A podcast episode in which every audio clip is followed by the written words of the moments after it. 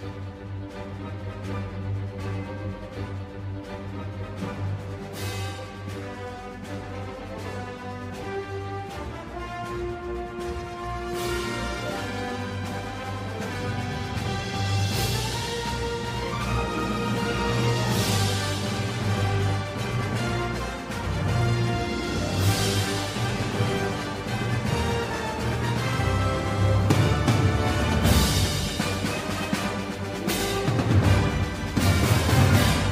Welcome to the Films I Love Most podcast. Yo, yo, yo, Rishi Reviews, what's up? Welcome to Marvel Monday. It's Monday because it's Marvel Monday. Oh, I didn't realise that was going to go on for that long. Big up to everyone. like, shit, finish, finish. Oh my god, that was epic, Rish. That was epic. Thank you very much. Thank you very much. Um, but yeah, welcome to Marvel Mondays, guys, with your hosts, Rishi Reviews and Keith Andrews 2020. And what a week we have had on Falcon and the Winter Soldier episode. Oh, yeah, this was a good one. I must admit, um, after the last couple of weeks, I felt a bit of a drag, you know, like, oh, okay. I wasn't as excited. Like with WandaVision, I was like, as soon as the episode came out, I was really excited to watch it. With this, I was like, oh, okay, you know, it was sort of bottom of my list. I'll watch it for for Marvel Monday. But this episode kicked it up. Now we're cooking. Yeah, definitely. I mean, we've got so much to talk about. I mean, John Walker's gone mad. I need to know oh, who Oh, the God. hell Mama Mama Donna Donna is, whatever her name is. You know, and and Yeah. kudos and kudos to Disney for getting a bit violent. I'm loving this new side to Disney. I really am. Oh, I thought you were going to say kudos for Keith Andrew 2020 for completely and utterly guessing the plot to this week's episode. yeah, no, no, well done on that. Good shout, good shout, good shout, good shout. I mean, Yeah, I got something right for once. I knew someone was going to die. Uh, well, I knew something had to go and make him go mad. Like, I mean, with a US agent or anti-cap, whatever you want to call him, I call him the amalgamation of the both, as everyone knows. Um, you know, it does happen in the comics with him. You know, so we like, well, it's his parents that die. That ultimately makes him go mad, and the Power Broker then gives him the serum and stuff. So, you know, but, but we know Marvel don't actually. Um, um, Marvel, Marvel Cinematic Universe takes bits of the comics and kind of makes it in their own way. But yeah, well, well, spotted, Dickie. Well done. To be completely honest with you, I feel I don't think I can get the uh the reformation for that because it Keith, you're getting in and out. Keith, we've lost you. Sorry, guys, we lost Keith. I'm sure he'll be back in just a second. I'm here. Okay, good. Um I don't know what's happening. For some reason my phone's going, nah, no, don't talk about that today. I want to talk about something else. But um so basically I felt like the the way that I knew the plot had to go, you know, they had to turn, you know, Captain America into a bad guy, or he had to snap at some point. And I did feel the only reason for that was like his only emotional connection in the show was with his best friend, obviously, but then there was the Right. girl in the first episode who we haven't seen again. Mm. You know, like I think it must have been his maybe high school sweetheart. We haven't really seen her again. I thought that she might play sort of a bigger part in it, but hasn't. So Very true. I, I forgot about her. yeah, I it was logical for me that it had to be his best friend that maybe was hurt or ultimately, as we know now, was killed. Uh, to send him on that spiral that we knew that he was going to fall down. Mm-hmm. Mm-hmm. And Mm. I mean, I'm going to touch on that a little bit more. But one of the biggest things for me, there was a lot of big moments in that episode for me, but it, it was great with the opening where we see kind of um, um, Bucky back in Wakanda, and we get to see Mhm. Ayo, who's kind of trying to help Bucky by freeing him of his curses that Hydra put on him under when he worked for them, basically. And for me, I love this. This is one of the best scenes I've ever seen because I love this scene as it gave me a bit more of a backstory to Bucky. Because remember, I kept on saying I don't think they're going to do any more backstories to Bucky because we've had it all from Avengers, the first kind of the first Avenger with Captain America. But it, it was good to show that because we've, we've got to see what was going on before Avengers Infinity War and just after the events of Civil War. So it's like like he's in training and becoming the White Wolf because that's what happens in the comics. So that was quite good for me to see. But one thing I I I think we really we truly need to touch on here is seriously uh, is the Dora Milaje because Mm. We've never seen so much about the Dora Milaje as we have now. You know, I mean, we've seen him in Avengers: Infinity War and Black Panther a little bit, and they've touched on them. But you know, in the comics, the, the story with the Dora Milaje is they're basically picked by Black Panther himself, yeah, to protect Wakanda, and I like his personal guards, and in fact, who are all women. So the plus point here for Marvel for making like like it is a plus point for giving um, women a strong and independent kind of roles, you know, which is really great. Something I really love. But more interestingly here, Keith, yeah, and I think something that you're gonna really like as well, you know, because I really love this. Um, you know, although Marvel has been touching on women characters really being strong and stuff like that, we get to see Ayo. Now we know a lot about Ayo, but however, what you might not know is it's worth mentioning here that Ayo has a girlfriend called Aneka, yeah, who are lovers in Wakanda in, in the Wakanda Forever series. Let me just add that it was like six books. It wasn't nothing major. Um, but it, it's great to see Marvel represent the LGBTQ community, and I think we are going to see a lot of this play on screen in Black Panther 2. I personally think that. Oh, I hope so because that's really good because that's you know triple representation there. You know, like I, I completely agree with you. Women, um, I felt like we were massively underrepresented in the Marvel universe to the point where we didn't even get a Black Widow film for for ten years. You know what I mean? So, and also women of color, uh, fantastic, and then obviously women of color that are in a LGBTQ plus relationship. I mean, mm. this is really uh, them sort of widening. I, I, I want to say pushing boundaries, but it shouldn't even be pushing boundaries. It should be just just just these just these represented. You know, yeah. and that to me is really really important. And uh, yeah, great. Can't wait for that to be to um to be shown on screen. That's going to be fantastic to see that relationship. What do you think of the opening scene? I loved it, and I loved that there was that she gave them a time limit you know, she's she says to Bucky, "You've got eight hours." Mm. You know, and that sort of like, ah, dang it, because there's so much they need to do. They don't have any leads at that point, you know. And I, I love that idea of uh, the added stress and pressure on them. You know, they've got not only have they got uh, Zemo, who is just a little bit of a of a nutcase. Uh, they've broken him out of prison, but they've obviously got to try and find Carly, and then to have the Wakanda you know situation as well. I just feel like it's stacking up the house of cards, ready to have it come tumbling down, and that opening sequence, you know, with I mean, yeah, uh, how can I put this lightly? I do feel like Captain America's first encounter with the Wakandans was a little bit of a a dig at Americans, you know, like sort of, you know, with their culture and how they how that culture is perceived from other from other countries. You know, like he just like holds out his hand to shake her hand and, and completely and utterly miscalculates the whole situation.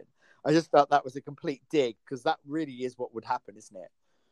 Like the American mm. would be like, "Hey, good day to you. Come and shake my hand." And you're like, she's sitting there looking at him, holding her spear, going, "Like, who the hell are you? Like, what? What are you doing?" I love that whole mm. element of it. Mm, I did, I did, I did, I did. Well, um, just a quick big up to everyone in the room. Big up uh, Motohead. Big up uh, Valta. Big up uh, South FB. Danielle seventeen. FD twelve. Uh, Bin, uh, Bindo Dinny. Uh, Aussie Warrior. What's going on, um, Aussie Warrior? How's things, my man?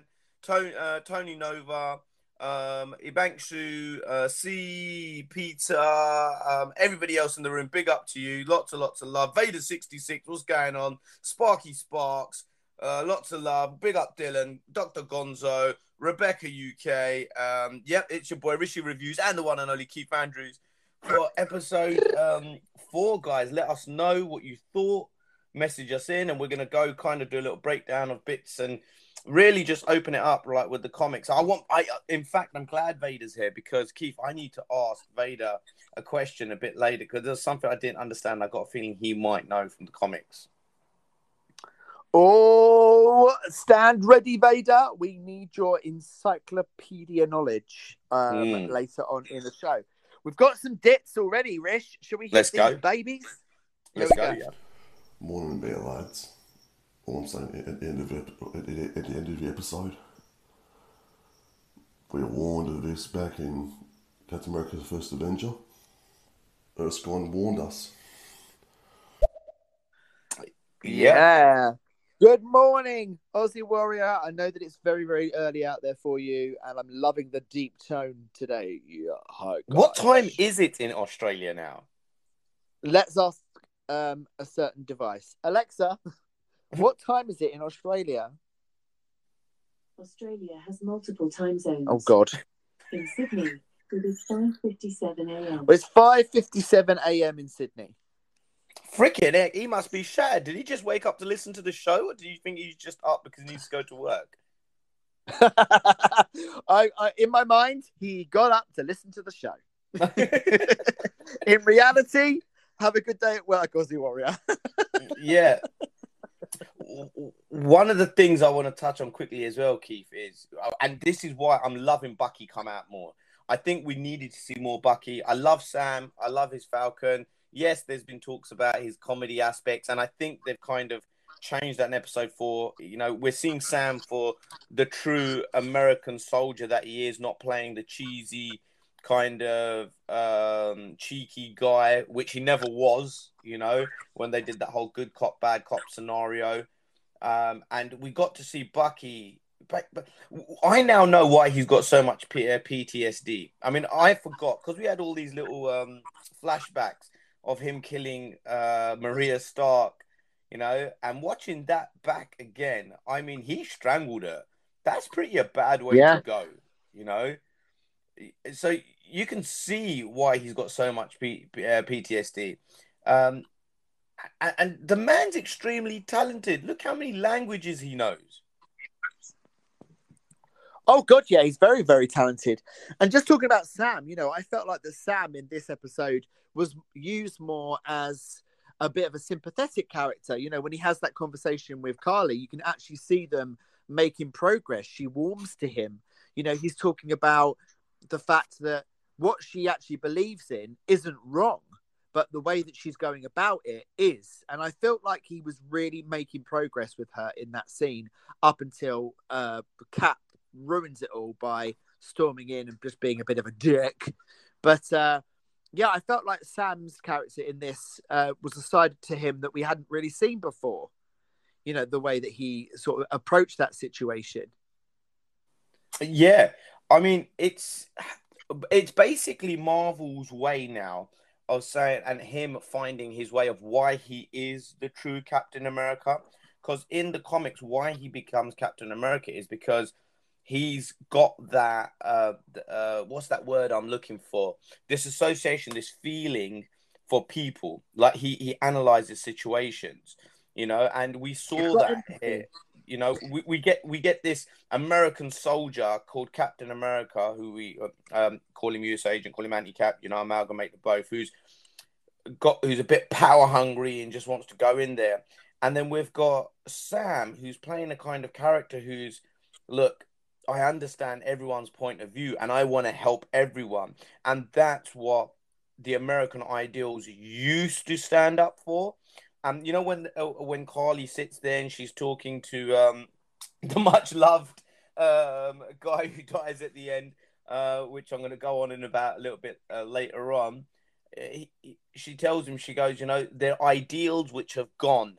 You know, we see Zemo talking to them, going, Captain America was uh, uh, an exception. He was one of an exception of this serum you know, um, and which we're going to talk about a little bit more about the serum. Actually, I've got some stuff on that, but a- and that's why I think this this conversation I had with Carly really sets it up for Sam to be a great Captain America and take on that mantle in the way it should be. Yeah, absolutely. There was one line that I went back and listened to, which I thought, whoa. Okay, so the Patriot, right, is Yeah. um, who he's going to become Who who's going to become? Sorry. Captain America. Oh right, yeah, yeah, yeah, yeah. Patriot. Yep. The Patriot. There was Yeah. one bit when uh, Sam, I think it's Bucky, says something to him, and you know we have the word patronize. Don't Mhm. patronize, but he says, "Don't patronize me." Oh, does he? Yeah, and now he- said, "Don't pat- uh, patronize me." He actually said it like that, and I went back and I listened to it. I said, "I'm sure it's like patronize or patronize in the world word," but he actually says, "Patronize me." How do you know he's going to become the Patriot? You you told me last week. No, anti-cap or uh, what do you call it? U.S. agent. Oh, who's pa- Who's Patriot then? Oh, Patriot is is another character, and he basically he, he's in Civil War and stuff like that as well. One of the Austrutes. Um, he, he's played by um, a, a- a black gentleman called uh, Jeffrey Mace. Um, I don't think they've spoke about a Patriot to come at the moment. I, I doubt it anyway. I mean, I'm, I Well, he wrong, definitely says patronize me, which I thought was really weird. Weird way of saying it. But... I like, oh, that's a bit of an obvious question. Okay, Just I, I- saying, it was there. It's in I the dialogue. I went back and listened to it a couple of times. I need to go back and listen to it. I definitely do. I, I need to go and watch that uh, again and just kind of listen to what he's saying. Um, but yeah, Yeah, listen, um, hang on, listen to this. Just listen to this ditty very quickly, Rish. Yeah, he does say that, and I, I, I agree. I, I, I know what you're talking about because I, I felt the same way. I was like, whoa. Yeah. oh Yeah, see? Danny Kinks, Danny Kinks, well done. I'm gonna, I, I, I missed it. I'm gonna go back and listen to it again and see.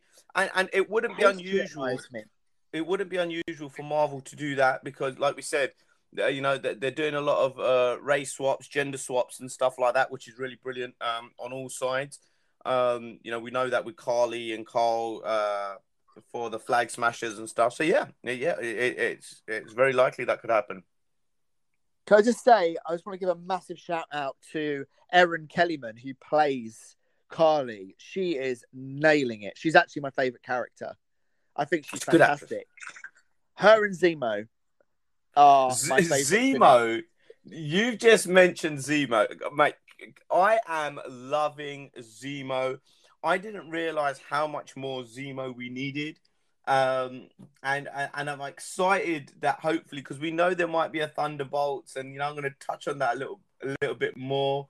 Um, I mean everything about Zemo in Falcon and Winter Soldier is exceptional. Um, his acting, um, the way he plays himself, the way he portrays himself. We don't know if he's good or bad. I know which one he is because he's kind of playing the both. He does that a lot with the Thunderbolts, but you know it, they're doing that really well. Can I ask you a question, Keith?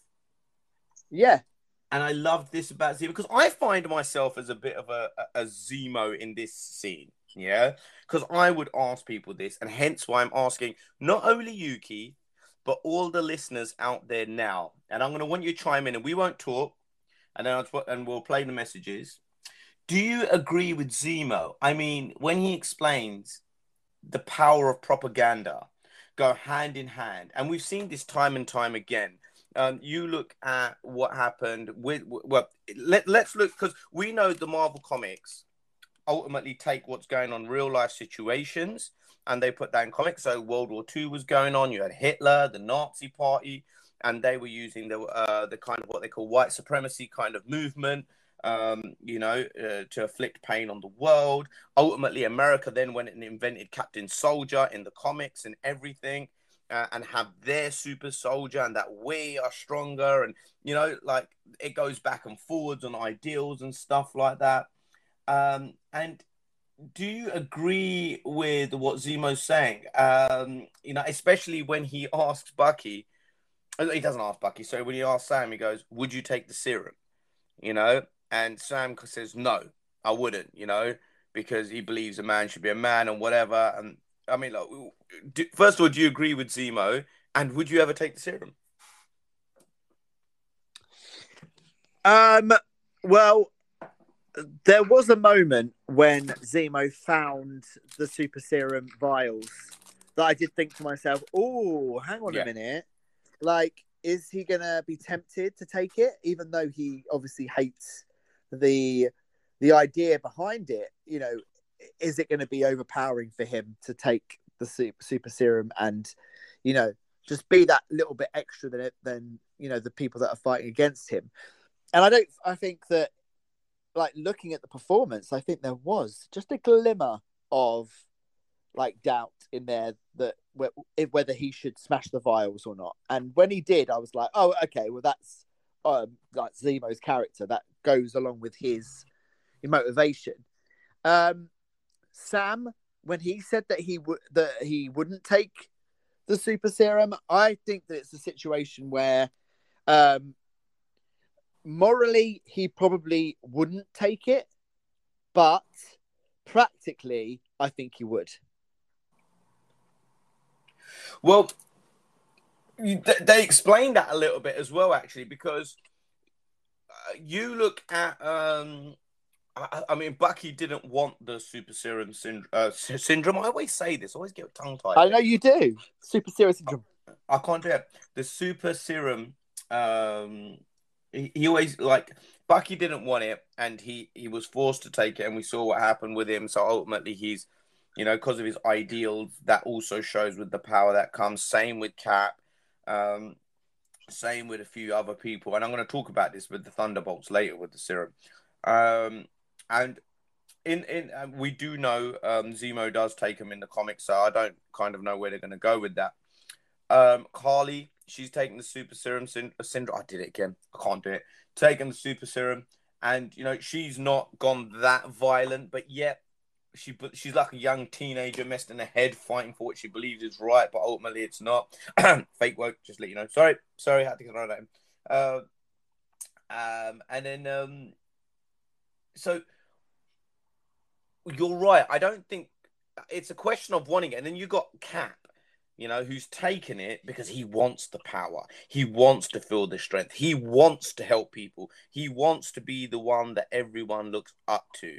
And I think it's that ego which ultimately turns it's a bit Star Warsy here. The ego which turns you into kind of you know, fear and all that stuff, ultimately bringing out the bad in you, or such should we say, the dark side. Yeah. No, absolutely. I mean, it, it is arg- it is arguably the reason why he goes mad. You know, obviously he's seen the death of his friend, Mm. but also at the same time he's got this uh, foreign substance running through his body. Which remember, this is probably only the day after he's taken it, so it's probably messing with his metabolism, messing with his brain. You know, there's probably loads of things going on with him um, on a metabolic level right now.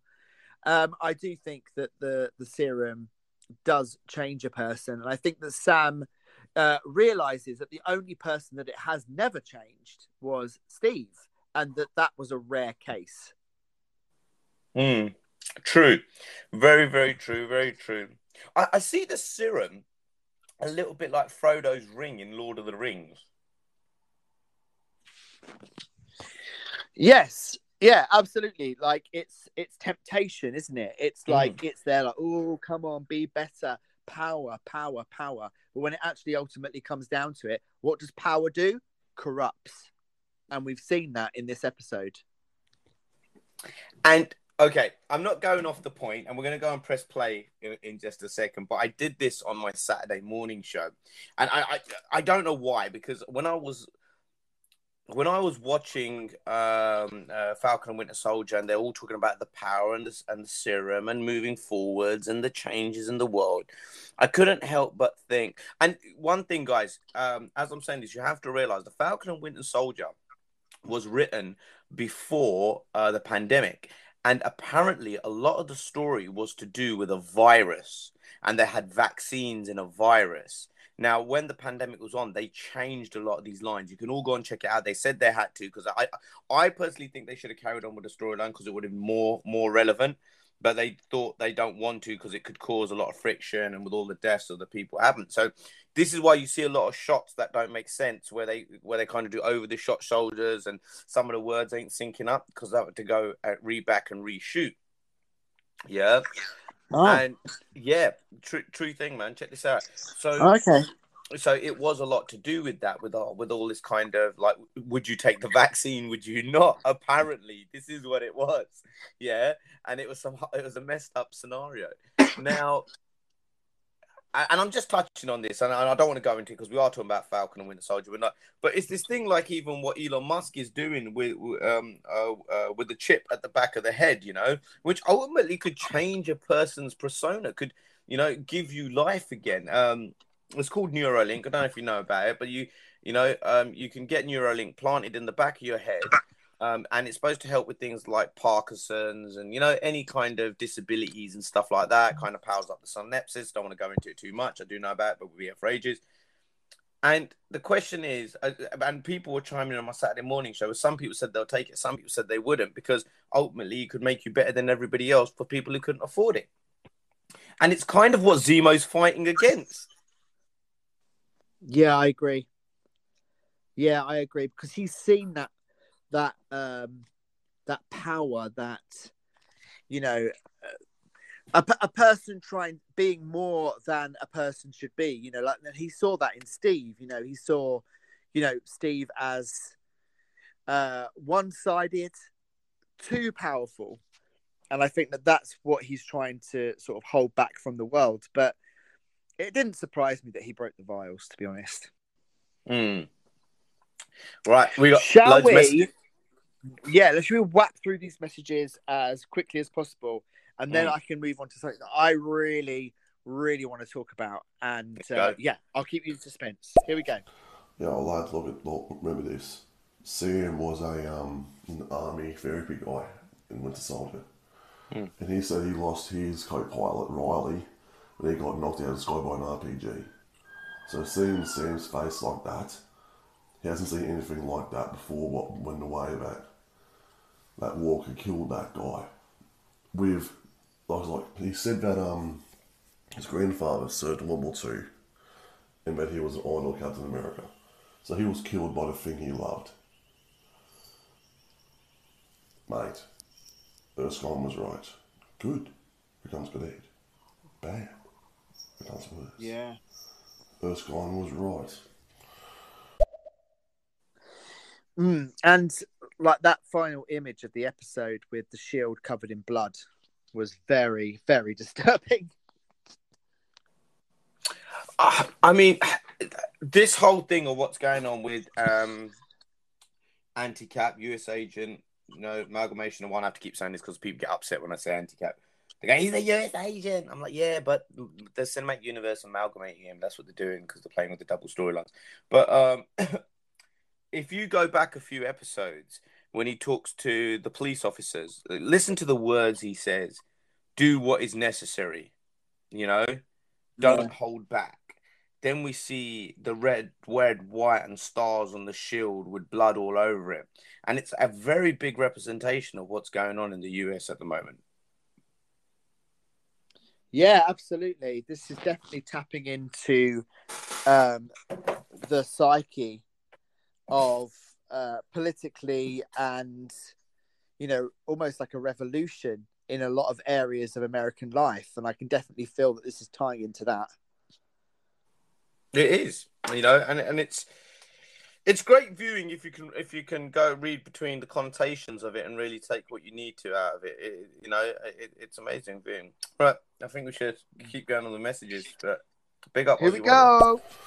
And then also, we know from Civil War that Bucky could speak Romanian because when he was hiding in Bucharest in Romania, Yep. now we know he can speak Wakandan because he spoke, as he said, is a, he's an end to means. Back to Ayo in Wakandan. Like I do see some sort of like some sort of relationship between Ayo and Bucky because the way that Ayo deactivated Bucky's arm, like it's, it's the same way that um, what was it um, when Steve when Steve dropped the shield, it's the same way. So, can we see, can we see um Bucky in Black Panther two, being like a protector for Wakanda, seen as T'Challa, will be somehow shown to be dead, pre-film or something? Because well, rest in power, King. Mm. Okay, Interesting. What do you think, Rish? All right, Aussie Warrior, I have actually been thinking about this, my dear friend. Throughout this whole episode, I was looking at all the Wakanda references. You know, um, I, I, I was looking at Ayo. I hope they don't do two things. I hope they don't do a love scene between Ayo and um, Bucky, purely because she is lesbian in um, uh, in the comics, and I would like to see that materialize on screen. You know, um, I mentioned that earlier, and I think they should carry on. Um, and and- that's with um, uh, what was the name again? Did I say Chemo? Akio, sorry.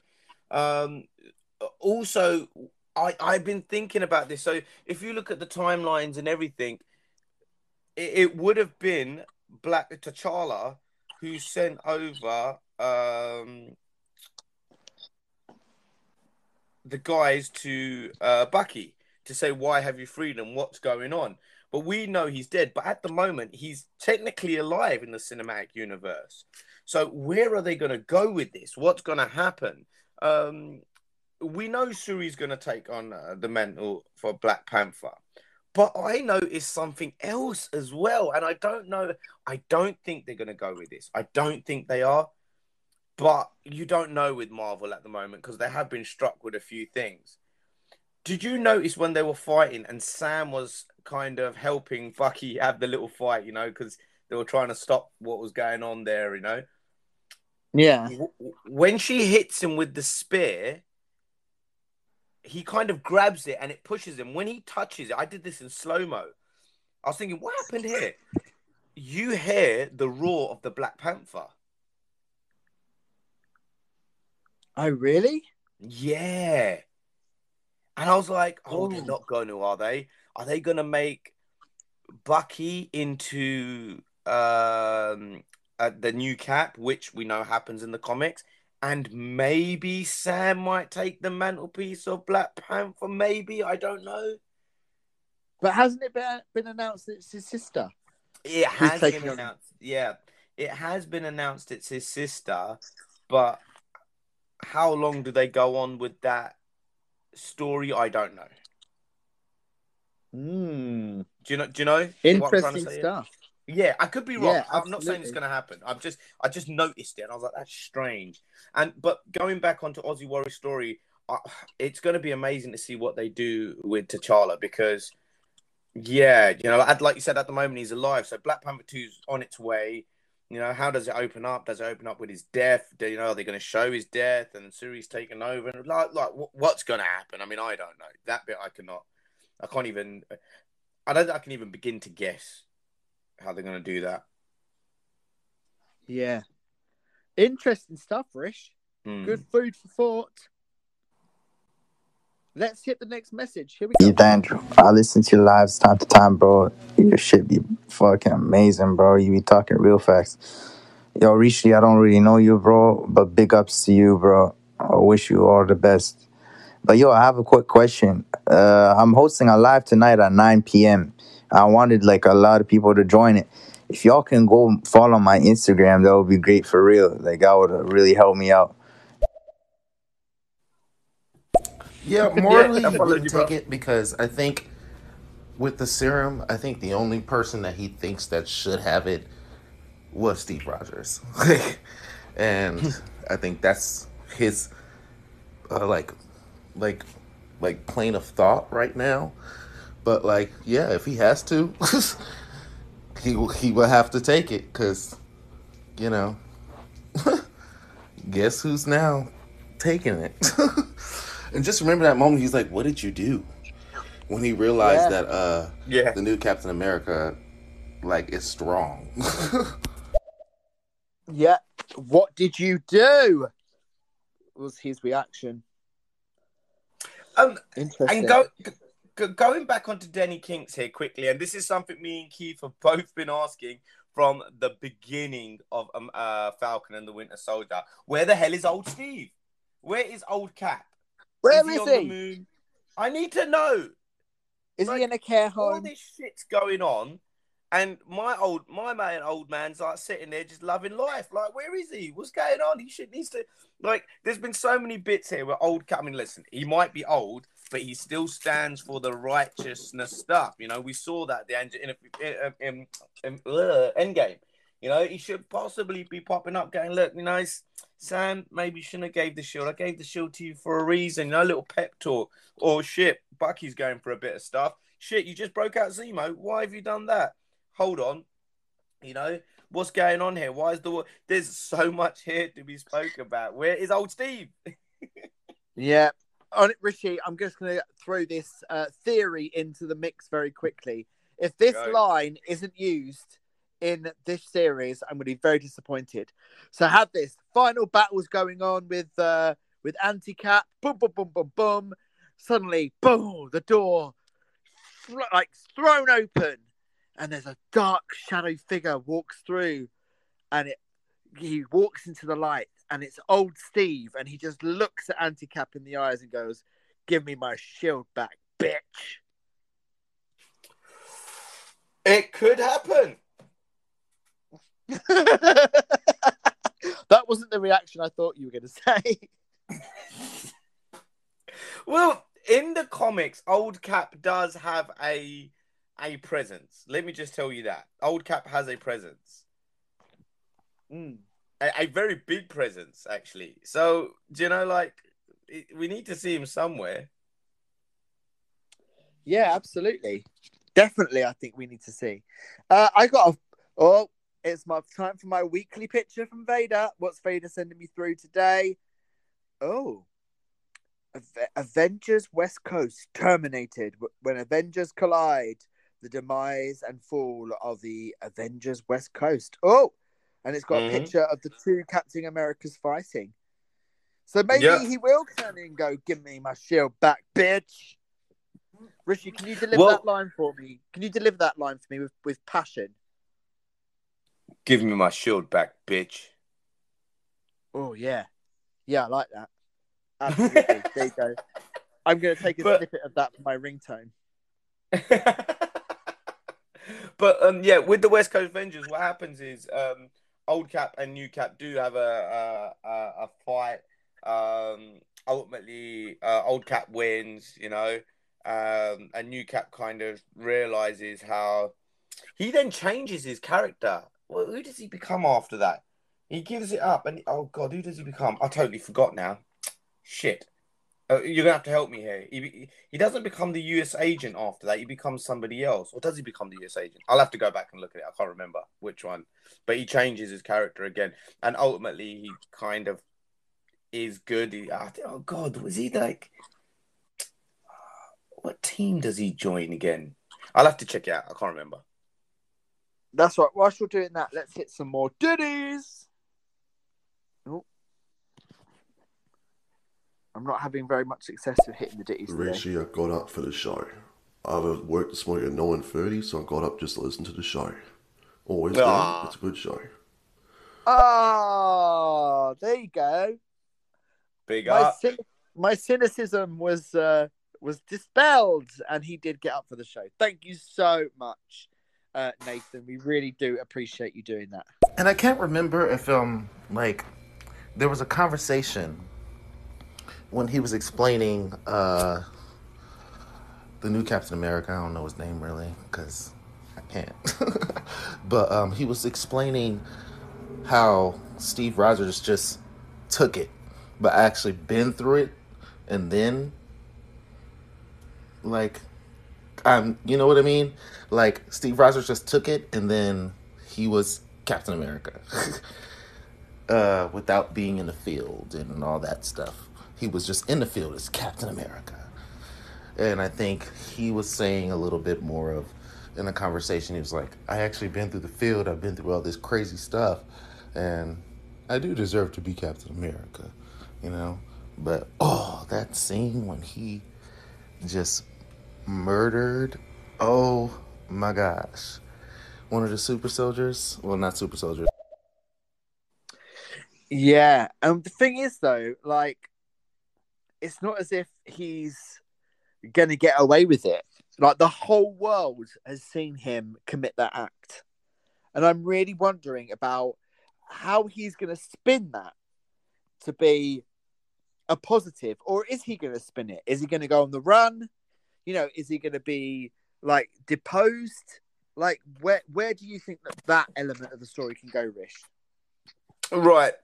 So I think before we touch on that element, we really need to speak on what's going on here because I mean, I remember a lot of people saying, could this go into maybe the Civil War two type of story and stuff like that earlier on in the days when we first started doing the Falcon and Winter Soldier? And I was looking at it this week, and I thought to myself, maybe, maybe. And the reason being is because you got to look at what's going on here now. Wyatt Russell is playing anti-cap US agent, whatever you want to call him, amalgamation. That's what I call him, and his acting is great. Now, John Walker, even in the comics, has always wanted to be this hero. He felt he deserved it. He also had something to prove all the time. It's his character. Um, and then it, it there's uh, the power broker who's played by this guy called Curtiss Jackson um, in the comics. He gives him the like we said the serum I spoke about earlier. Um, his parents die, you know, shot by vigilantes, which make him lose it. And we obviously, um, uh, and then Lemar comes in and all that kind of stuff. Who, who's um, Hoskins for him in here now. This is why I think they're going to go with the Civil War storyline. Now, I, I noticed, and, and hear me out here because I'm trying to piece things up. But first of all, is Hoskins dead? I don't know. Yes, I think I think he might be dead, but could there be something else? Because in the Civil War storyline, yeah, um, in the comics, he breaks his back, yeah, but he comes back as Battlestar a little bit later on. Now, in the midst of this whole storyline, there's kind of these two sorts of people who have broken up. You know, as we know, some people think um, they shouldn't be doing this. Superheroes are bad. Some people say no, superheroes need to be kind of like this. And this is what we're seeing at the moment. We see, we see kind of Sam resonating with Karli, thinking, well, yeah, man, the world's gone mad, and you know we need to kind of change things. Uh, we see the superheroes who are ultimately turning into the villains. And we see the villains who are ultimately turning into the good guys, like Zemo and stuff like that. We're seeing a swap and a 360 flip um, between the heroes and the anti heroes. Um, so, is that where they're going with this? Mm. Yeah, interesting like conversation to have. But you've always said, haven't you, like that you you felt that this next phase was always going to be about the villains. Yeah. I have indeed. So- I have indeed. Um, I, I, and, and do you know what? And with the villains and stuff come like the what we call the anti-heroes, who are heroes, but kind of do it um, on their own back. And when you talk about things like this, um, and we talk about the flag smashers, we talk about Karli, we talk about Zemo. There's one big anti-hero who's huge here, who I think we might see at some point. Whether it's in Falcon or Winter Soldier, I don't know. Um, the Punisher, Oh, okay. biggest anti-hero of them all. Well, the Punisher obviously had his own Netflix series and was featured very heavily in season two of Daredevil. So if they could bring back that same sort of character, I don't see why not. Not Like I don't see why I don't see why the Punisher couldn't make a return. because I mean- Shut up. The Netflix series are canon. they're not canon. Oh my god. Uh, No. Jon um, Bernthal, who plays the Punisher, is amazing. It is canon. They talk about story plot lines that happen in the Marvel universe. Of course, they are canon. Oh god! You oh, hear the God. raw emotion in my voice. Then shut up. They are canon. How dare you? But um, I will fight for those shows' rights to be canon forever. Mm-hmm. Right. Let, Yeah. let, us go. Let's go through the messages. Can I just add one more thing Yeah. as well? I have to say, Of course. why the hell? I mean, how many times does Bucky need to lose his arm? that was this quite funny when his arm arm fell is off. coming off like anything. Every time you had bloody his arm get ripped off the first time, you had um, uh, Tony Stark blow his arm off. You know, uh, Ayo took his arm off. Now it's like, damn, man, this man needs to keep that arm on. Yeah. It's becoming a little bit emasculating, isn't it? Like when he just loses an arm every now and again. It's like, ooh, okay. And he just he just looks at it as if to go, oh, oh, well, that's my arm off again. He- he's like, he's, There's no he's, great he's, reaction, is there? he's like but Mr. Potato Head from uh, Toy Story. You know when something falls over, uh, pick it up, put it back on. Yeah, he's like, oh, dang it, oh, bugger, oh, never mind. yeah, absolutely. Right, let's let's wade through these messages. Here we go. Lads, Patriot is Elijah Bradley, Correct. Isaiah Bradley's grandson. Correct. We saw him in episode 2 when Isaiah threw the Min 10 into the wall from Bucky and Sam. Patriot is Elijah, is Elijah Bradley. Yeah. So why Sorry. is Captain America saying "Don't patronize me"? Yeah, you're you're absolutely right. We did mention that a few episodes ago because we did see Elijah Bradley and his grandson, and I said he was part of the Young Avengers. He becomes a Patriot. Yes, that's correct. Sorry, sorry, my bad, Aussie Warrior. A bit tired today. Cool. Next. Oh God, I'm really bad at hitting these messages today. Yeah, lads, remember what um Erskine said in First Avenger? A man who is strong, who knows power all his life, loses respect for its power, while a man who is weak sees power as lucky. He understands the power of a serum.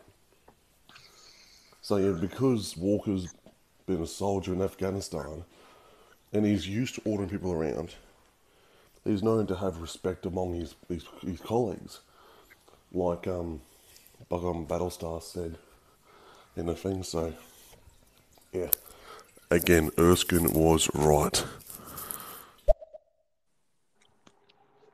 Mm. I agree. I agree, Aussie Warrior. Yeah, absolutely. Me too. Great stuff. Power definitely corrupts. You're correct. That's it. Yep. hmm yep. Power corrupts. And that's exactly what's happening to Walker right now. Yeah, plus, if you look closely there, lads, if you look at Walker's left hand after he's taken the serum, you can see it's constantly shaking. So you can see he's slowly using, he's slowly losing his psyche. And yet, also, if you look at Walker's uniform, there's no white. Because we know that this is have the red, white, and blue on the Cap's uniform, but this this one there's no white. Dark and white in the flag represents pure, purity and innocence. So, with not having the white on Walker's uniform, we should have seen this back in the first episode. See that he's going to turn bad from the first episode because, well, why is there no whites in the first place? Like, why would someone be so careless not include whites in uniform? Yep. Um, I was going to talk about that a bit later on in the show. I don't want to go eh, go into it all in the. What a first thirty-four minutes this has been. Uh, but um, I know, yeah, right? it, it's been packed. It, it, as you can see, it was a good a good episode. But yeah, the, the Dark Avengers. Um, I I have a sneaky feeling we. Okay, when I say we're going to have the Dark Avengers, don't take my words literally like there's going to be a show or a movie called the Dark Avengers. What I'm saying is that we're going to see elements of the Dark Avengers within what we're going to get. You know, within these movies, within these series, and then you can point and think, "Oh, yeah, Dark Avengers, I get that." You know, um, and and I see that coming about, and I think that's what they're kind of going with. So yeah, Cool. Dark Revenge. Yes, where is he? I was like, can we have like a moment when like we see the old Captain America, but like him as old, and they like talk to him? Like, man, but you know what? It's all about the money. It's all about the money, money, money. Well, yeah, I mean, getting him in for a day wouldn't hurt, would it? Are you talking about old Like- Cap or- or Chris Evans? Yeah. Oh, old Cap. Now, mate, Chris I- Evans as old Cap. Do you know what they need to do it? Like he's there, you know, he's not dead. Well, we don't think he's dead. They've not made any reference to it. Um, like if he's around, he needs to come back. I just look if I if I was writing a movie or a series or whatever, I would sit there and think to myself, what would happen in real life to try and put, no matter how fantasy something is, how much can we resonate with what's going on in real life? Now, if we had someone old, whatever, you know, surely they'll still pop up. They were one of the greatest superheroes the world ever knew. You know, there'll be some sort of connection, some sort of conversation going on, um, and something which we're not having, which also makes me think, where the hell is everybody else? With all this stuff going on, I mean, what? Okay, Doctor Stranger can understand. He's probably on a mountain somewhere praying because that this is just probably beneath him uh, to sort this problem out. So he's like, well, they can deal with it. Although the world might end up just freaking going to shit. But hey, who cares? I need to meditate. Uh, right? Um, you know, Hulk. You know, where's Hulk? You know, I'm sure uh, Bruce can turn up and help a bit. Where's um? There's so many Hawkeye. You know, like like where are these characters when it's, when this is going on? Spider Man is another big one. Has he just come back from the blip? Because if you look at Spider Man Far From Home and you look at the timelines, that happened seven months after the blip. This happened six months after the blip. So Spider Man, no, no, is it six months or four months? I can't remember. But Spider Man's still around. Mm. Yeah, absolutely. I mean, this is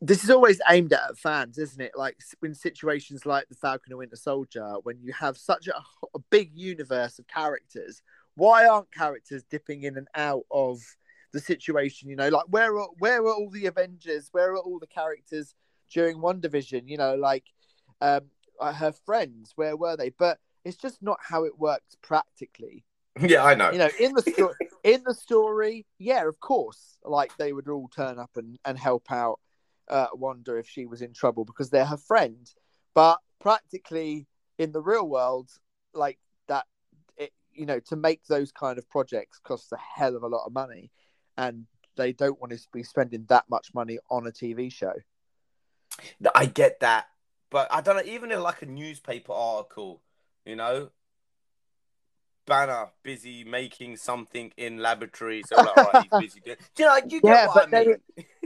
It does. Yeah, I do. But then again, you know, we speak about this a lot. If something becomes too continuity heavy, it alienates an audience. So, Yeah. for, I mean, I know, I know what you mean. Easter eggs are fine. Like, just like if there's a newspaper on the on the table and the camera pans past it, and you can sort of see something on it. You know, that's a nice little nod. But if they if you're constantly mentioning like like old characters or you know characters that aren't there, the audience are a bit are a bit like like especially because I know for a fact that there are people that have joined the Marvel universe through WandaVision, and you don't want to be harking back to the past too much because they'll be like, "Oh my god, you know, I'm watching this show, I really really enjoy it," but they're always talking about what happened previously, and I don't have time to to get into that, and it's really ruining my enjoyment of the show. So I think that um, not being too continuity heavy is definitely the way to go with these Marvel. I mean, I would say that you know, if you were if you were watching WandaVision and you really enjoyed it, and then you went on to watch Falcon and Winter Soldier, I would say the the inclusion of Wakanda would be qu- quite confusing to some people. You know, but it's it's a plot element that needs to happen because it naturally and organically that is what would happen in that scenario. You know, as soon as Zemo was out of prison, the Wakandans were like, "Boom, we're on it." You know, this guy killed our king, so it makes sense. But Mhm. uh, yeah, too much continuity can definitely be a killer. Look back at look back on other franchises. You know, things like, for example, Star Wars. You know, Star Wars is very continuity heavy in its final episode, as we will find out tomorrow, Rishi. Um, but oh, oh uh, we're watching uh, Rise of the Planet of the Apes tomorrow. I, I, I have no words. I have no words. I'd rather watch Rise of the Planet of the Apes than Rise of Skywalker. but um, no, I think I think tomorrow you're going to enjoy it, Rish. Anyway, we're off subject. Uh, Yep. But also things like Doc- Doctor Who, for example.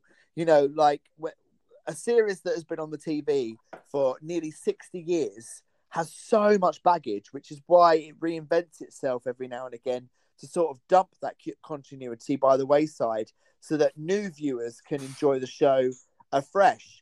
I think that that's what Marvel is doing with these shows. They're leaving a lot of the continuity, a lot of the baggage by the wayside as not to alienate new viewers, but also adding like little tiny bits in to make sure that the old fans are are pleased as well. Hmm. You don't seem Yeah. you don't you don't seem sold on that.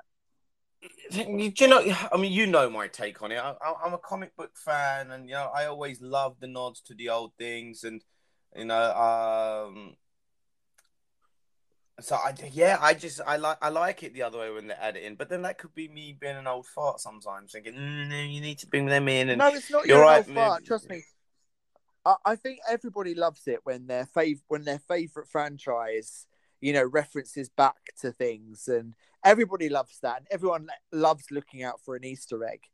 But at the same time, hmm. I don't think it only becomes alienating for an audience. I think it becomes exhausting for the fans because even though that, oh wow, look, there's a, a newspaper paper article about Bruce Banner, and oh look, there's a poster on the wall. But by the end of it, you're so tuned into searching out those Easter eggs that you're not tuned into what is actually happening in the episode and the plot.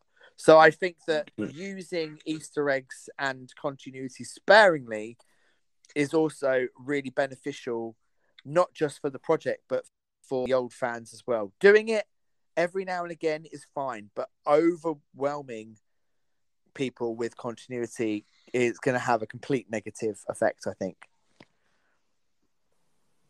Hmm. All No, right, I agree, I agree. don't agree. Rish, oh, you do agree. Yeah, yeah, no, I agree. I agree. But I, I'm a bit different because when I watch them, I watch them in two ways. I'll first watch their, uh, just watch it for the sake of watching it because I love movies. I love these kind of things and really soak it up. The child in me of like watching it from a media perspective and not really analyzing it. And then I'll watch it again and kind of analyze it because of the stuff we do. But I get it when you're not doing that. You're not, you know. Yeah. No, absolutely. Right, let's get through some dits.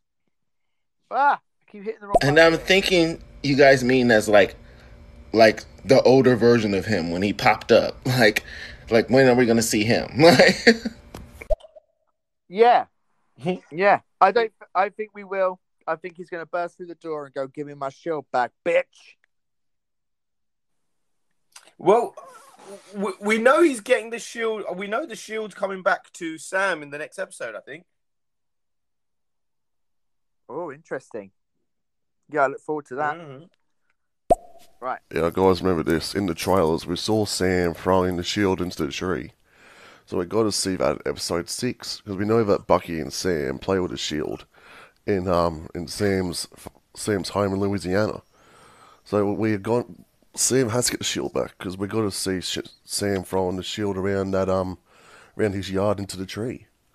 So well, we know that Sam won't get the um serum, but what what will happen now? We've got two more weeks to go. Then we're going to rest until like he releases in June. So, you know, what's going to happen now? I'm going to rewatch this all after. I'm going to rewatch all of this after the end because well, there's nothing to do until Loki comes out. But yeah, what do you think is going to go now for, for the next two weeks? Like, who, who's a power broker? How's Sam going to get the shield back? And what, what's going to happen to Walker? Will he be locked up in locked up in the raft? What's going to happen now? Two weeks left. It's only six episodes. Wow. Well, carry on pressing play, and I think I might know what's going to happen next. It's going to be a fast, far throw, but hear me out. Yeah, because us, like, you know, forward thinking and making assumptions about what's going to happen has never gone wrong before. No? Hashtag WandaVision. Right, here we go. Rishi, the way that um, the way that Karli hit Lemar, he was hit right in the chest. And a punch that forceful would stop a person's heart. And you heard when he smashed to the column, his neck broke. Yeah, all So he's got to be dead because John checked his pulse. He had no pulse. So Lemar is dead. Lemar's dead. Besides, what else would set off John to kill that guy? Yeah, I know. Mm-hmm. I know he's dead. I just had to. Something in me just wanted to see more Lemar, more Star Battle, Battlestar, more. Uh, you know, like I go with the comics a little bit. But then again, I'm a fan, so I'm gonna ask that. But you're right. When it comes to cinematic stuff, you can't go down all these storylines and stuff. So um, that's just me saying it from that point of view. Um, here's another thing, actually, that I want to throw out to the listeners and the viewers and everyone, and to you, Keith, as well. Obviously, Cap Mhm. is now a super soldier. Yeah. Yeah. He threw his shield with velocity at Zemo's head. Surely that should have chopped his freaking head off. I really felt that when it went. The man's really having a went, "Ooh, whiskey ow." and just putting a bit of an ice pack on his head. yeah, but he's hard, isn't he? He's from Eastern Europe. Yeah, How does that man. They they do that to wake him up in the morning. I mean, I, and um, I'm, I'm getting to my problem about what's going on at the moment now. So, like, if you look at the comics, Cap's very careful what he does with that shield because that shield is made of vibranium. It's strong as fuck. It can do a lot of shit, you know. And he holds it tight. A lot of people can't even control that shield. They've tried to and they can't. It's a bit like Thor's hammer. You know, obviously anyone can pick it up, but actually controlling and wielding is a bit different. And like like we see in the stories, they throw it with uh, and it breaks into trees. It breaks into cement. It does all this stuff. That hit Zemo full pelt in the head.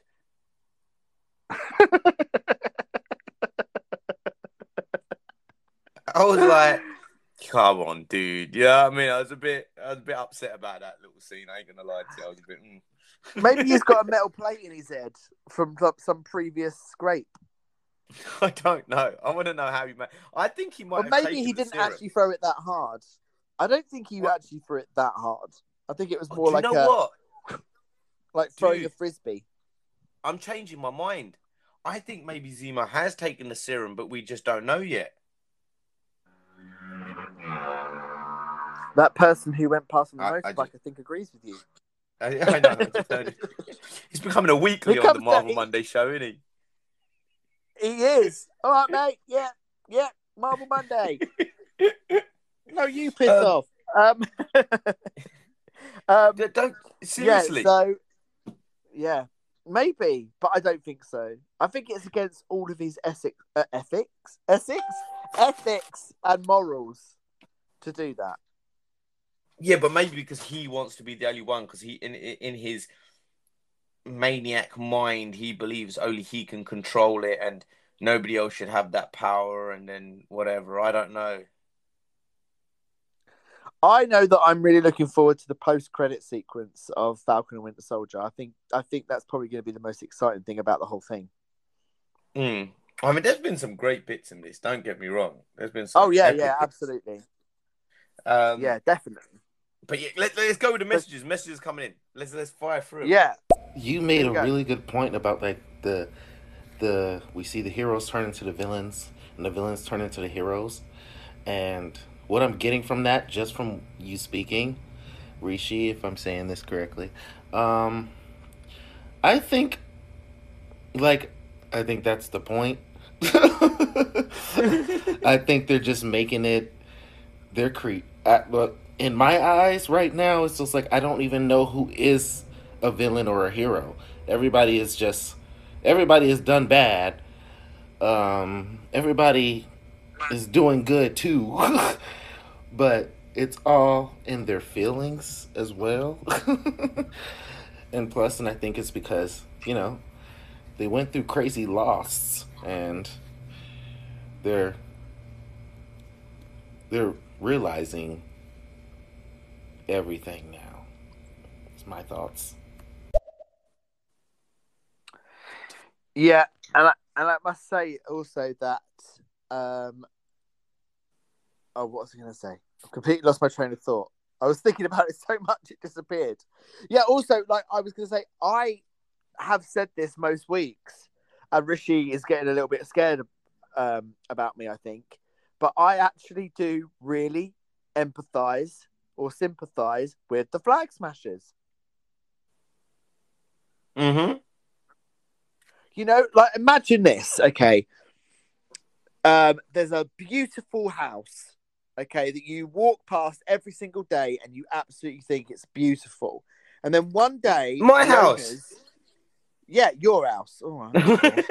um, one and then one day the owners disappear. Like the owners just disappear. No one knows where they are. They're gone for a long time, and the house ends up for sale. And you have enough because of like they weren't the only ones to disappear. A lot of people disappeared, so therefore the housing prices drop completely, and you can afford your dream house. This is it. This is the moment you've been waiting for. So you move in, you make everything your own, you're loving life, and then the people who own the house come back and you're thrown out on your ass. Like, I would be so pissed off um, beyond belief. Well, that is basically what Karli is saying. You know, when the um, when the people came back from the uh, the snatcher, uh, all these people demanded their property back, demanded their land back, demanded everything back, and the people that were now, you know, had made their lives in these houses and on this land were being told to get off, and where are they going to go? You know, there's, there's suddenly everything's changed. So I completely empathise and sympathise with them, but obviously I don't sympathise with the fact that they're killing people. That is bad, bad, Karli. But at, at the same time, I think that if they weren't doing that, if they weren't like committing acts of murder and hurting people, I think that if I existed in this world, I would be a flag smasher. There you go. I said it. Um, yeah, guys, just let you know, um, the Flag Smasher is a made-up terrorist group, so let's not start calling nine one one or nine nine nine on Keith just yet. um, but uh, guys, I, I, yeah, I agree as well. I mean, and to be honest with you, this is something that happened in uh, was it home? No, uh, far from home. Um, when Aunt May's explaining to Peter Parker about how she, because she got um in the snapshot, she she vanished, and she came back, and when she came back, she came back in her old apartment, finding other people living there. Yeah. And so they were nice enough. They just thought, well, you've been living there for five years. You keep it. We'll go and rent somewhere else. And that's what Peter and Aunt May did in Queens. They went and moved somewhere else. But who would do that? Because everyone's going to start finding this is my land, this is my house, this is my property. It's a Exactly. it- it's a weird thing that's going on in the world there, in that universe. Exactly. But I 100% like, and I don't see the flag smashers as terrorists. I do see them as revolutionists, and I, I really admire them for that. But don't kill people. That's yeah, definitely don't do that. But um, in every other aspect, I would 100% Hundo P be a flag smasher. Well, that carry on playing messages because I got some spoilers for you. Uh oh. Oh, fellas, hey, I'm at work, so I can't talk a whole bunch, but I want to say I refuse to accept anybody in the role of Punisher other than Jon Bernthal Yeah. and Charlie Cox as Daredevil. I, I, I'm just saying. Yes, because they are canon. Vader, thank you. Thank you, Vader. Love you, love you, love you. Because they Love are you, Vader. canon. Here we go. Keith, the Netflix shows are not canon. And with, with the deal that Netflix signed with Marvel, if Netflix decides to bin off the characters, which they have, Marvel can't make a series with them for five years.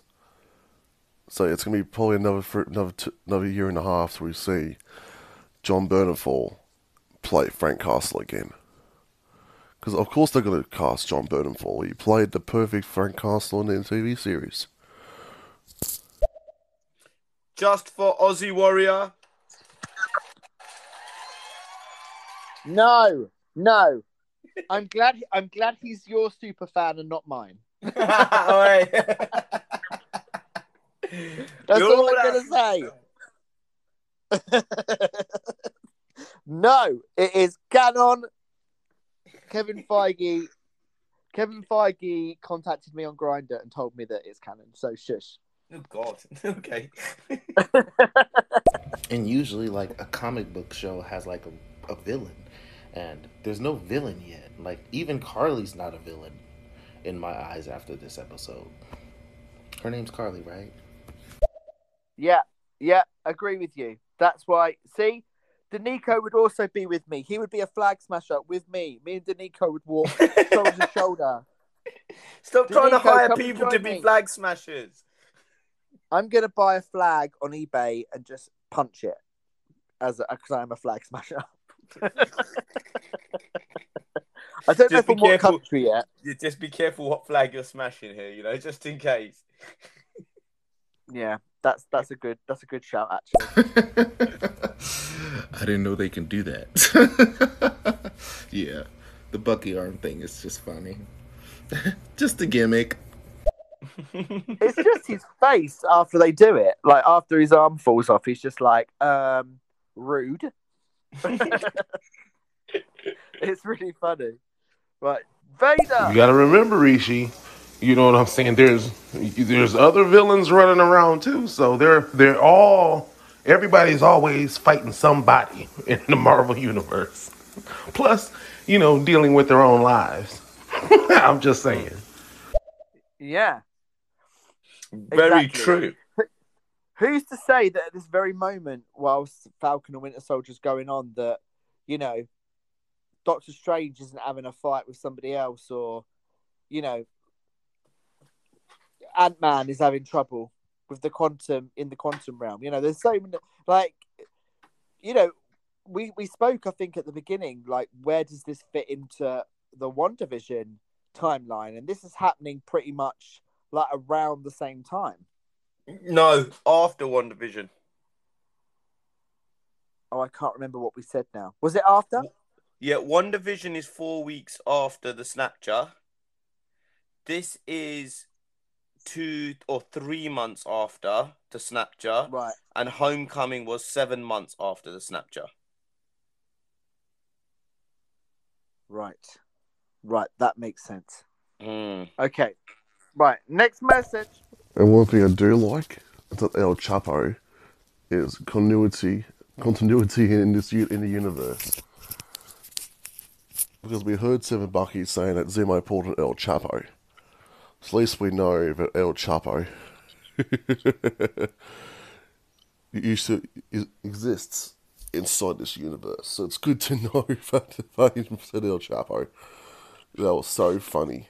But we, we should have known that he was going to escape somehow. Yeah, the whole El Chapo thing was a bit strange. I must admit. I Yeah. looked at that. I was like, uh, we got a drug lord. Yeah. No, absolutely. Thank you very much, guys. Keep the messages coming. All the the superhero films, you can even take whatever kind of thing as well, you know, Star Wars, whatever it is. It's all a cash cow in it, you know. Even from the early days, it's all a cash cow to get people's money. And they've done a good job, but I think in the last 10, 15 years, they've kind of been repeating. They need to get out of that loop of repeating the same fucking superheroes and shit. I like what Star Wars is doing. They're actually thinking outside the box, thinking about characters that should be at the forefront, but they weren't before.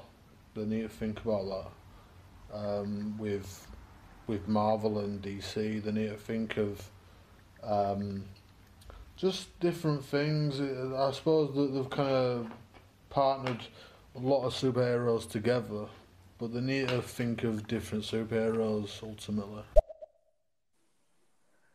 Well, we are getting a lot of different superheroes, aren't we? Very, very soon with uh, things like uh, the Eternals turning up, and you know, in the series we've got um, She-Hulk coming. We've got we've got uh, Shang Chi. We've got loads of different characters coming in. I don't agree with you about the repetition because I think that, especially with Falcon and Winter Soldier, the the the narrative, um, like the progress of the narrative, to me feels like this is what would happen. Do you know what I mean? It doesn't feel like we're going back and we're telling the same old story. It does feel naturally like the progression of the narrative. So I do disagree with you in the fact when you say that they are uh, repeating themselves. You only need to go back and watch WandaVision to know that they're not repeating themselves. That they're doing really different things. And I think that Loki will be uh, one of those shows as well where Marvel really pushed the boundaries with their characters. Um, yeah, so uh, thank you, Libertine. But I will say that on this occasion, uh, je disagree avec toi. Yeah, uh, two things quickly. Uh, just a quick shout out as well because I saw Conservative OG. I see you clapping up the house. Big up to you. Thank you for sharing the show. Uh, Co- uh Cognitivity, Aussie Warrior, uh, Alfie Shalok, uh, William 992, Polymoms, uh, Land Luba, Kimberly Ann, uh, Willem. Oh, God, so many people in here. Um, Chloe, uh, Mountain Mama. Uh, everybody else, thank you so much. Uh, Danny uh, Kings, Aussie Warrior, all you guys, lots and lots of love. Thank you for chiming in. Um, and also, yeah, no, I agree. This isn't, and please forgive me for saying this. I don't want to talk about it too much, but you look at kind of the Star Wars or whatever. Although they decided to move the story on in the new trilogies, they felt like we were watching the same old thing, and and they did it in a, a worse way. I feel Marvel hasn't done that. I feel the stories are progressing, and we're moving in a journey with these guys. We're not going too back um, and we are moving forwards. We've even found out actually um, Black Widow is not really a prequel.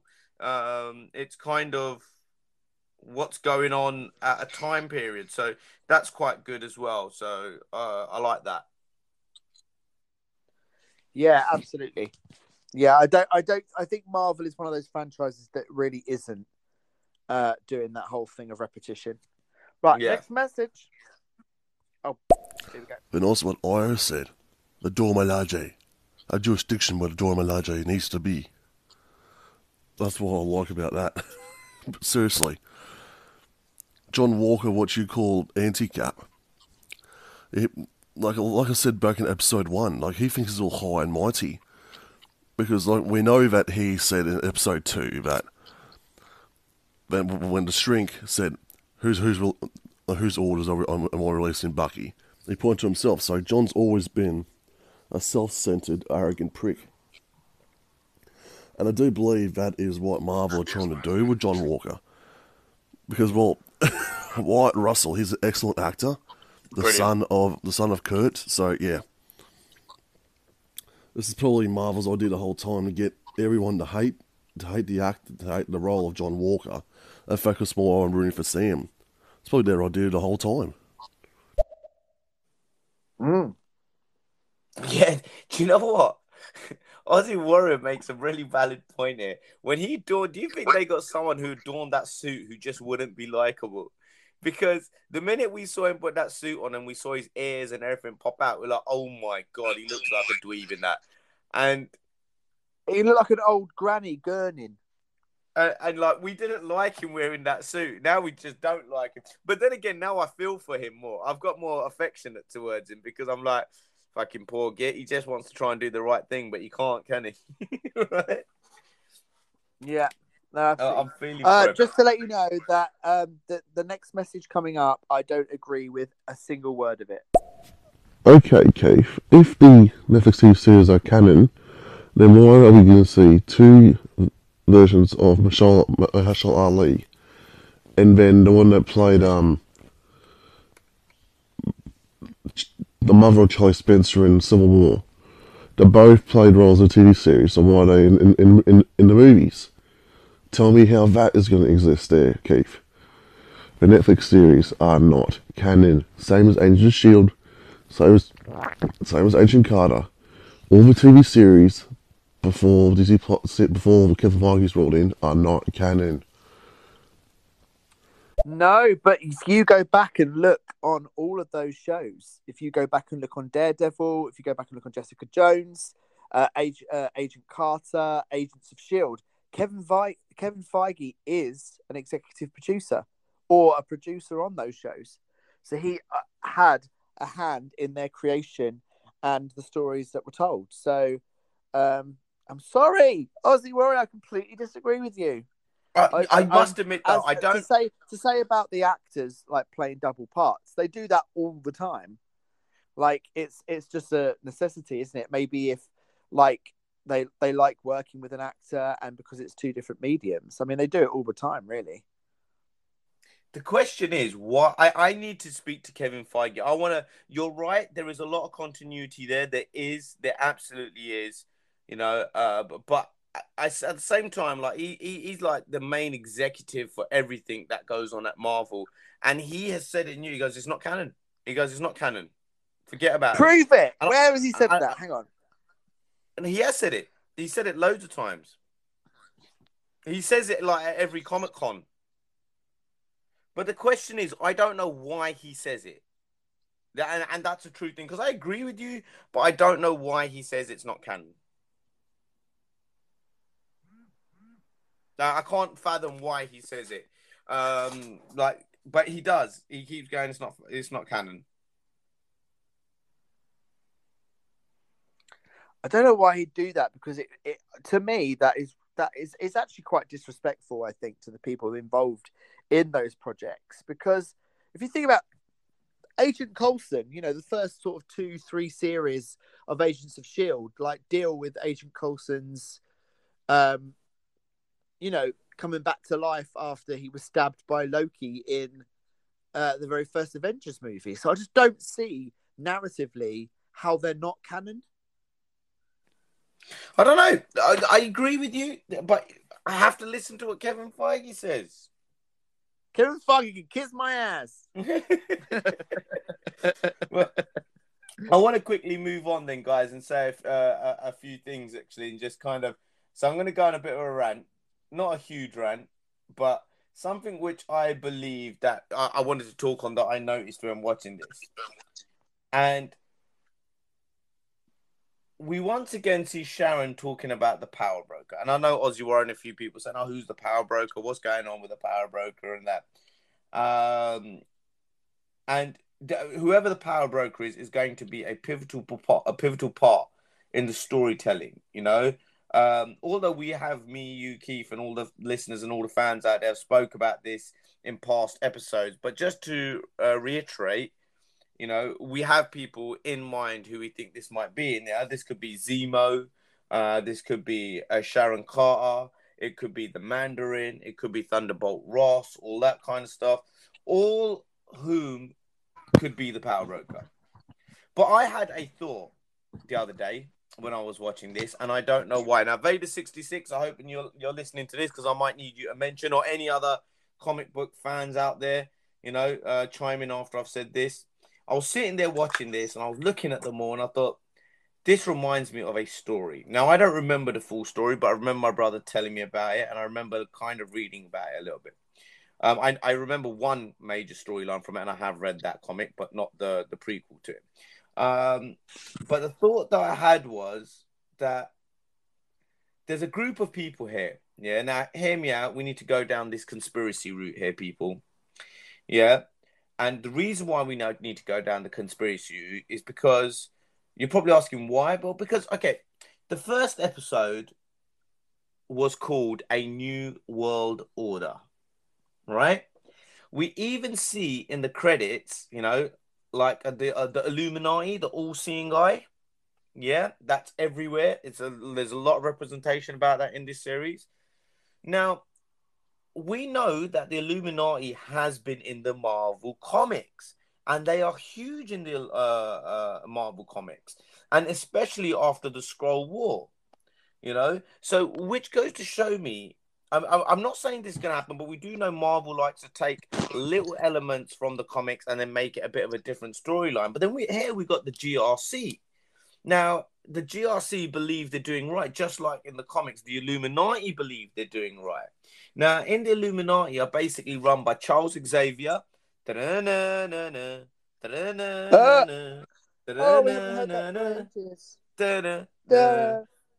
So yeah, X Men might be happening. Might be happening. Um, Namor is part of the um, Illuminati. Um, uh, Black Panther is part of the Illuminati as well. Um, Reed Richards, uh, Black Bolt from the Inhumans, Doctor Strange, um, and in fact, they're the ones that are responsible for Planet Hulk when they deem him to be dangerous and they send him off into space. You know, it's a huge comic book. That's the comic I've read. Now, the Illuminati here, obviously, like I said, they're all run by this. So, my in my mind's going this. Do so. We're gonna see this group, yeah. We don't know, but just food for thought. That are we going in a direction where uh, all these characters like the heroes are behind the GRC, believing that they're doing good when they're not. And just just going back onto what I said before, you know, where the anti-heroes become the heroes, the heroes become the anti-heroes, and so forth. Now, maybe it might not be the Illuminati, let's say, but could they take on a similar sort of storyline with Zemo and Sharon Carter and whatever? Because are they like the Thunderbolts now? I mean, people are saying, "Oh, is this the Thunderbolts that we've seen? Have we seen them all fighting with each other?" I think this is kind of a a huge thing we all need to talk about, uh, because if you go, I mean, I know I'm going from a bit of a rant here. My brain's going off for one, and I'm just kind of going off my head. But Thunderbolt Ross is trying to always make the serum. Yeah, that's what he wants. He's been trying to do that since Hulk. He done that with the whole abomination stuff like that. So by the end of it, are we going to see a whole Thunderbolts team? And this Thunderbolt team could be like with the Falcon. Could it be Bucky, Zemo, Falcon, and Sharon? Yeah. Um, could they? Could the team get bigger? Like in the comics, I mean, like, there's three different people who have made up the Thunderbolts. Yeah, we have Thunderbolt Ross is um, what do you call it? Uh, uh, the Thunderbolt. We have um, Zemo's Thunderbolts. We have Winter Soldier's Thunderbolts. Now, just thinking about this now, could Thunderbolt Ross be the power broker and trying to make his Thunderbolts? And this is what's going on here. Because he was, the, I mean, Thunderbolt Ross was in Avengers Infinity War, running the strings behind, you know, speaks to Cap, oh, try and find where Vision is and all that. Uh, we know he's going to be in Black Widow because we've already seen that, uh, which is weird because we shows him being young and Black's uh, Black Widow isn't um, a prequel, so I don't know what's going on there, but we'll work that out. Um, now, in the Black Widow trailer, we see Black Widow holding, guess what, the red serum. Have you seen that? Mm-hmm.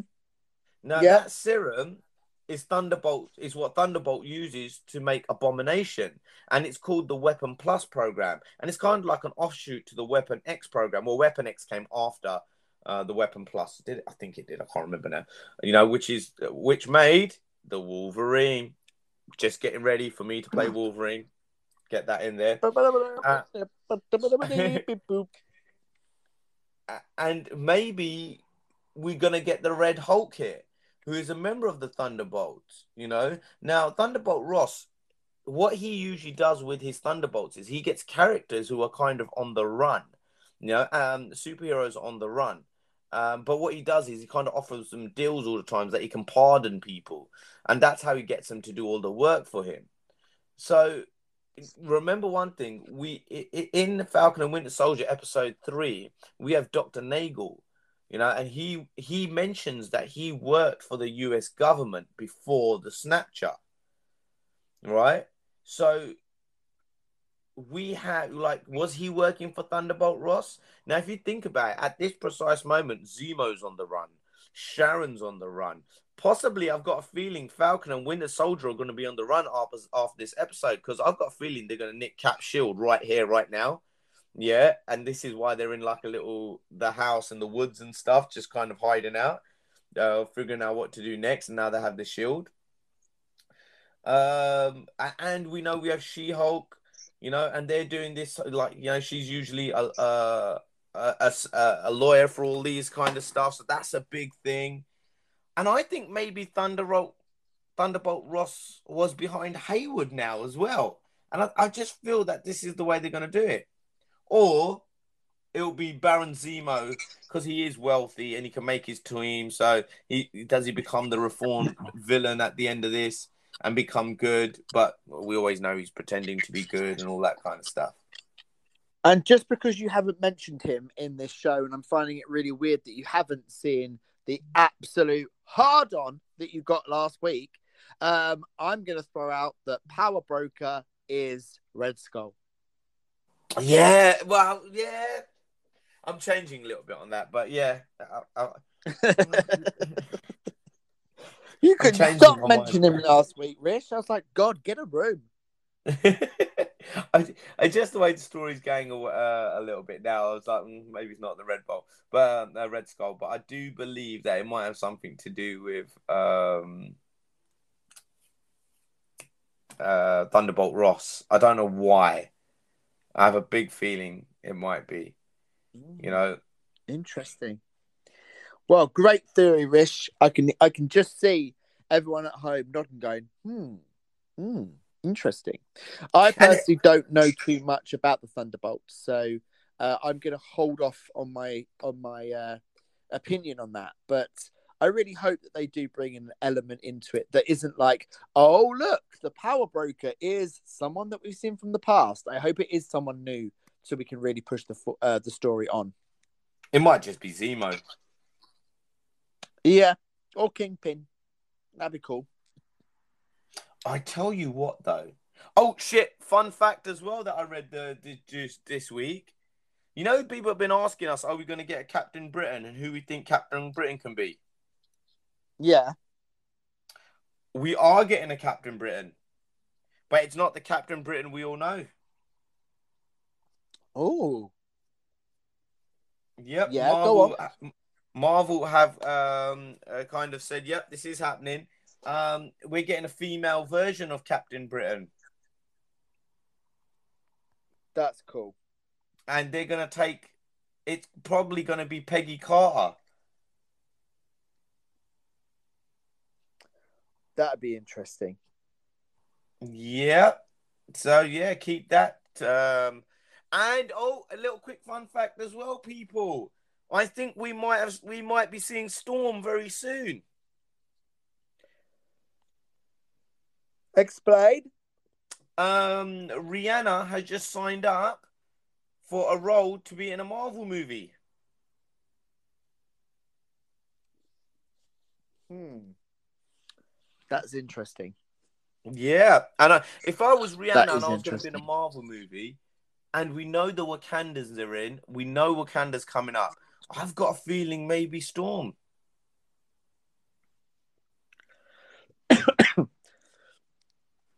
Hmm. I don't know how I feel about that. I, I think I'll have to wait for that to be Hundo P confirmed before I comment on that because uh, Okay. I I need I need that one to percolate. Mm-hmm. Okay, let's hit these some dits, Rish. Look, they're building up again. Here we go. Ready? And Keith, Rishi, I meant Ayo and Bucky having a business relationship Oh, because we know Ayo was the one that tried to, that t- to, tried to test if Shuri's Shuri's technique fixed Bucky's brain. So I'd see they're having a a business a business relationship, not the one you thought I said. Not a romantic relationship. yeah, I'm a bit of a Hmm. perv. Sorry. never, never a truer word said. Here we go.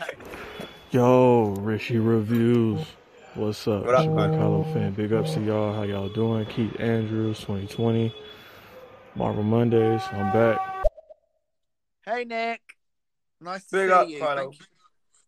Thank you for dropping in. Ooh, I, I don't know, Rishi. I, I'm not sure. I, see, I think the power broker in the books is just a businessman that you know sells superpowers. So, I think I don't. I think it's going to be an original person, original character, and I think they're saving Thunderbolt Ross for uh the She-Hulk series. That's just that's just my thinking is that he's going to play a big part with She Hulk. Hopefully, they don't make it a comedy. I- I'm just saying. They are. Mm. Oh, She Hulk has been said. They're not making a comedy, but they're gonna have the comedy kind of bits in there. I think that's what they're aiming for. I think that fits with She Hulk. Yeah. Like when I visualize She Hulk and like, you know, from the comic uh, covers and things that I've seen, I definitely see that as more of a comedy. Mm-hmm. Uh huh. Right, here we go. Rishi, it's already known that. We know that Peas would have come Captain, Captain Britain in the What If series. This was known ages ago. Oh, You're flaming I thought they galah. were actually making it into a movie, though. Are you saying it's going to just be on the What If series? You never know. They might bring that in. They might bring it in at some point. There's I- so I- I many didn't know websites that. and so many things. Yeah, Aussie Yeah, Warrior. To be honest, with um, you, no, I haven't really looked into the What If series too much. But okay, yeah, okay, cool. There is a website. Uh, God, I can't remember what it's called. I do know about the What If Uh, series, and I obviously know, like, I think uh, is it? There's a really good website called We Got This Covered. And even though it's a rumor based uh, website, their, their sources are usually like sort of 80, 80 to 90% accurate. And Uh-huh. it's a really good website. So if you head on to there, that's where I get all my Marvel news from. So, oh, there's just something just popped up about the Falcon and Winter Soldier um, hinted at Bucky being bisexual. Mm. What? When? Hang on, let me have a look. So, bear with. Let me just have a look. Yeah, this this website's called We've Got This Covered. It's really good. So, with the MCU proving to be so lacking when it comes to LGBTQ representation, Marvel fans have taken it upon themselves to wonder if certain characters are gay, and we just don't know about it. So, let's have a look. Um, just have a look obviously everyone was saying Bucky and uh, Captain America together would be a fantastic couple, but obviously that's now not going to happen because of the end of Endgame. But uh, as pointed out in Screen Rant, it's all to do with tigers. And in the opening episode of the Disney Plus series, Bucky is set up on a date with a waitress, Le- uh, Leah. It goes awkwardly, as you'd expect for a hundred-year-old ex assassin and he rambles at one point about his limited experience at using dating apps, which Bucky expl- explains he puts he, uh, was put off from by using uh, by all the tiger photos in the user's profile.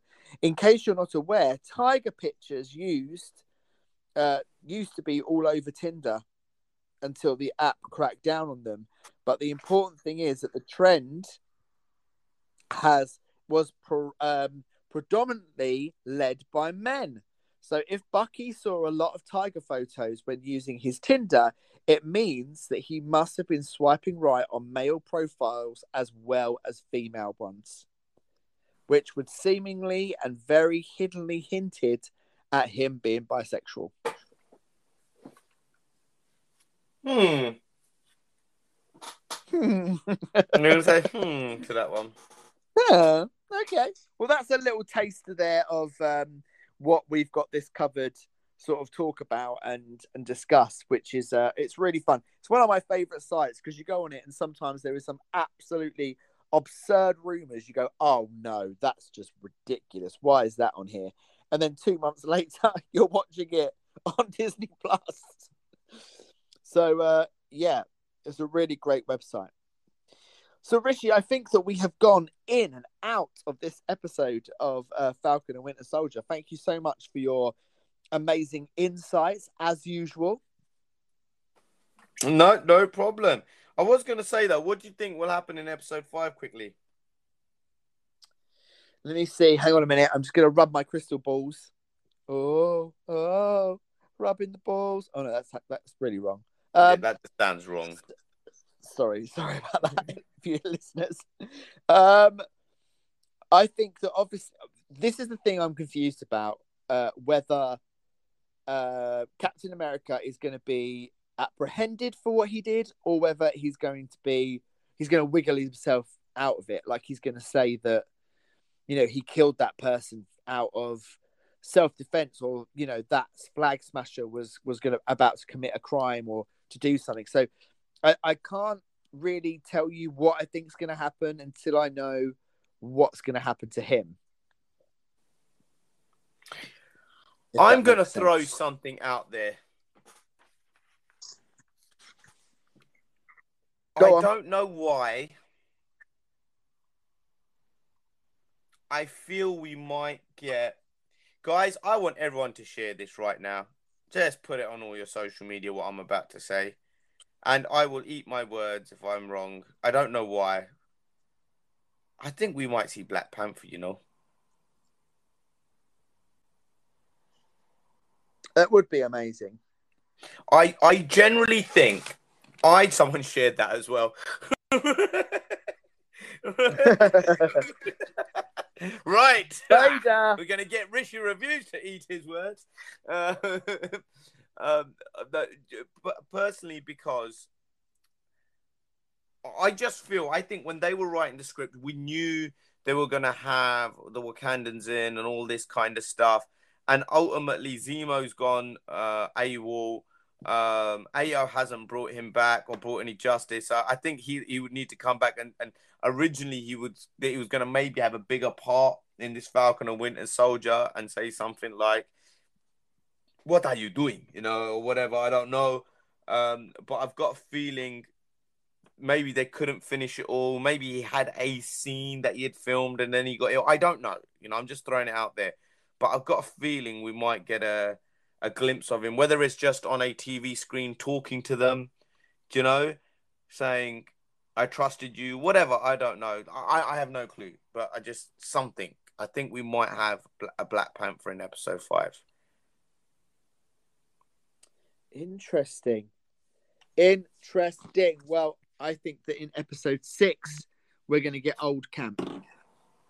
Old Camp? Old Cap. old camp. We're gonna get an old camp guy. now. Old Camp. Old Camp Cap. There you go. that's a Freud. That's a Freudian slip if I've ever heard one. Right then. Good night, Rishi. Good night, listeners. Uh, love you loads. Of course, we will be back this time next week on. No, no, a little bit earlier next week. Normal We will be time. Back at our usual Mm. time of eight o'clock here on stereo. That's GMT, of course. Thank you, Rish. Sending you lots of hugs right now. There you go. That's your hug. Just very quickly, I have to thank everyone before we go, guys. Just just a bit quick shout out. Thank you for everyone coming in, in into our rooms every week and week out. We're sorry we're finishing a bit early today. Um, as uh, we've got some stuff to deal with, but I'd like to just guys, if you want to become a super fan, please do. Um, you know, it helps the cause, but you know, we're still going to be here as normal, playing your messages, doing shows and stuff like that. Please check out my YouTube channel, guys. You can go onto YouTube now put in Rishi's reviews and you can see my show on Bali um, and my About Me video and stuff like that. Please leave, like, a comment. In fact, tomorrow is the last day to leave a comment because the best comment will win £50, $69, or potentially 1.5 billion, 235,000 uh, Indonesian rupees. Not much for you, but if you're in Indonesia, quite a bit. Uh, but yeah, please do that. Thank you, uh, Conservative OG. Thank you, Vader66. Thank you, Kylo, uh, Kylo Finn. Thank you, Freak Nasty God. Um, big up Aussie Warrior as always. Big ups to the super fan. Love him. Follow Aussie Warrior people if you're not already. Um, big up Papa Bear um, and everybody else. Um, if I met, if I missed your name, I do. Is anyone's name important that I missed? You're all important, but people who messaging. Oh, all Denny. Kinks. Big up Denny Kinks, Libertine. Um, yeah, everybody else. Lots and lots of love. Thank you so much for coming in. Please follow your boy uh, uh, Keith Andrews 2020. Please follow me, Rishi's reviews, and we'll catch you very soon. Absolutely. Definitely. Did you mention me? Yeah, I said big up. Follow your boy Okay, Keith that's Andrews. As Oh, you mentioned me. That's all right. and, and and a quick plug. Uh, tomorrow, me and Keith Andrews are doing another show tomorrow to fill in. Uh, I'm filling in for the um, late, uh, the ever so great and late Starburns audio for. Um, God, I'll let you say it, Keith. It's your baby. Well, tomorrow night is uh, the the last episode in our watch-alongs of a Star Wars story. As Rishi so kindly said, um, it was a show that was originated and started by the amazing uh, Jason Smith, Starburns Audio. Um, unfortunately, um, he's no longer with us, but we are continuing the show in his memory. And tomorrow we will be watching and analyzing uh, the rise of Skywalker, and I'm very, very excited. I, I think I think there's going to be a lot of changed minds about this this podcast. And if you're listening to this um, on the actual Ma- Marvel Monday podcast, um, on this live stream as well, you can find a Star Wars story podcast as well on the same ac- on the same account. So just search for a Star Wars story, and you will find it right there. So yes, join us tomorrow at 9 p.m. GMT on stereo. Just to let you all know, I hate Rise of Skywalker, but I'll do a good show. I'm joking. You're really Keith. plugging it, Rich. You're really plugging it right now. no, I, but you know, I actually have some great things to say about it, or some uh, some some memorable Excellent. parts and stuff like that. But yeah, And something that someone said to me, and actually Jason uh, did tell me this once um, when we were starting the series, that when it got to the Rise of Skywalker in the final sequence, we have to watch it with the subtitles on. oh, Will it? And we'll explain why tomorrow. okay, fair enough. Sounds interesting. All right then. Good night. Okay, cool. Good night, people. Love you all. Take care, Keith. Bye bye. Cheerio, Bye-bye, listeners.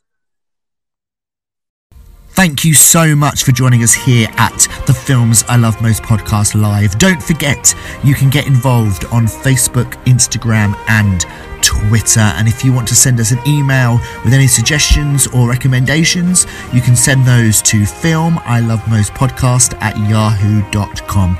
Thank you very much, and I hope that you join us next time here at the Films I Love Most podcast.